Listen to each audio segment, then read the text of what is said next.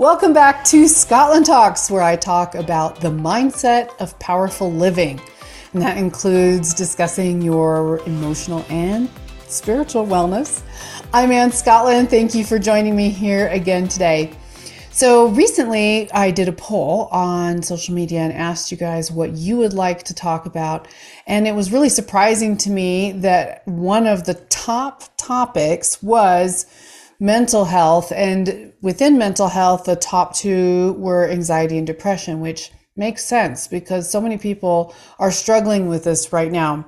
So today I'm just going to do a short Scotland Talks and discuss a couple of things you can do to support yourself around anxiety and things you probably don't usually hear of. So stay tuned for that. Also, please do like and subscribe. I really appreciate it if you would and or share this link with someone else that you care about who might be experiencing some anxiety. I appreciate your subscriptions and I love staying in touch with all of you. So I just recently, as in right now, am recovering from COVID. Um, took me down for a couple weeks and was challenging. Um, you know, getting my head back in the game. And I realized that I was tempted to even get anxious, have some anxiety about getting back on my feet.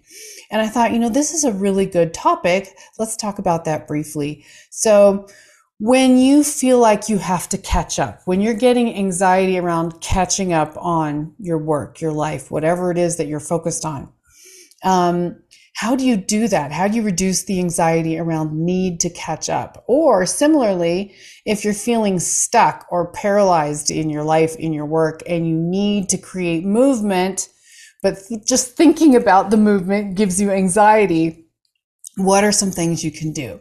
So I have four points to share with you today, and they're very simple. Number one, when you're ready to get out of anxiety and get back in the game, you need to get things done. Number one, write it down. Make a list of everything you can possibly think of that you need to do. write it down. Number two, make a plan. So that includes taking that long list and reducing it down to two or three items, either for today or for this week. Just simplify two or three items. Make a plan of how you're going to carry that out. And three, prioritize prioritize which of those three items are the most important to you. you know, one of them might be catching up on your email, but what is the most important? Is it creating more profits quickly? Is it um, seeing, taking care of a relationship that needs some maintenance? Maybe it's not what you think. So write it down, make a plan, and then prioritize from the three things you've chosen what you want to do first and what is more important and why. I think a lot of times we don't necessarily, we think we know what's important, but we don't really ask ourselves, why is it important? And when you answer that question, why, you start to realize really what level of urgency this does or does not have. Number four, once you write it down, make a plan, prioritize, schedule it get it scheduled. Take those three points, break them down. Maybe schedule one activity on each point per day. Keep it manageable, especially if you're recovering, like I'm recovering from COVID. You know, you can't overdo it. You have to take care of yourself. This is a way you can get out of sort of that paralysis, the anxiety, the fear of starting a new project, of starting to write that book you've always wanted, as well as if you're in a space in your life where you feel like you need to catch up. The other thing I want to talk to you about today around anxiety is if you're facing a particular problem, if you're facing a particular problem right now, and that's what's kind of on your mind and really obsessing your thoughts Here's one quick trick that I have taught many people that has been very effective.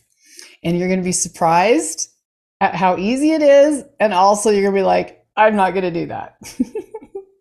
so maybe listen, consider.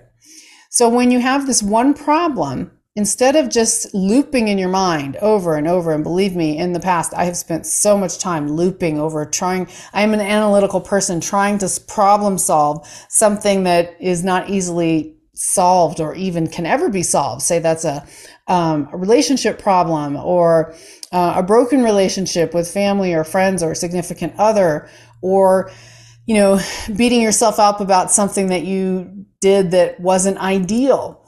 Um, if you're cycling on that problem over and over, a lot of people will say, write it down, journal it out. If that works for you, absolutely do it. Some of you are writers and you know that just the physical act of writing it down can really create some clarity and kind of ease your mind. If you are not the kind of person who likes to write and journal, you can also do this much more quickly and simply, but it takes some guts.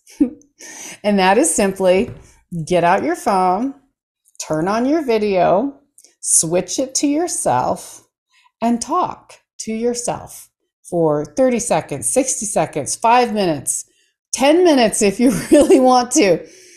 Just talk. You don't have to watch it back, but if you can, it's really valuable. You'll be shocked to see when you actually verbalize the challenge and the problem you're having, it looks 90% different from the way it looked or sounded in your head.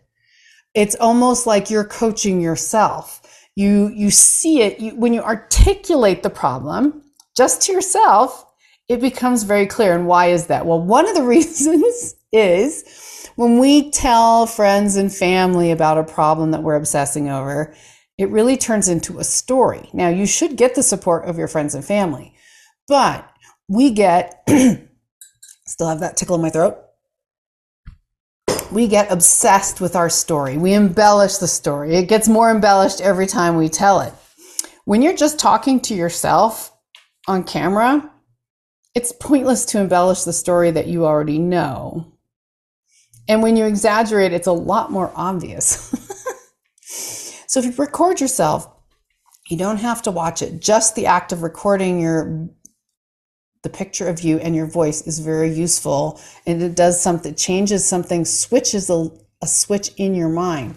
Now if you have the guts to also watch it back you will find the most incredible breakthroughs often just by watching it back.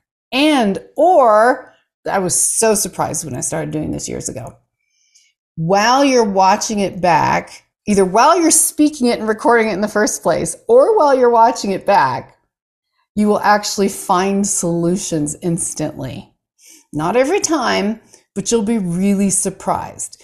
Getting out of the story in your head and either, if you like to write, put it on paper or video yourself and articulate the problem visually and verbally. This is a, one of the greatest tools I teach my clients all the time. So try it out. I would love for you to let me know how it goes good, bad, indifferent, however. I would just love to hear your feedback on this. Uh, again, it's one of my favorite things to do and, and such a powerful tool.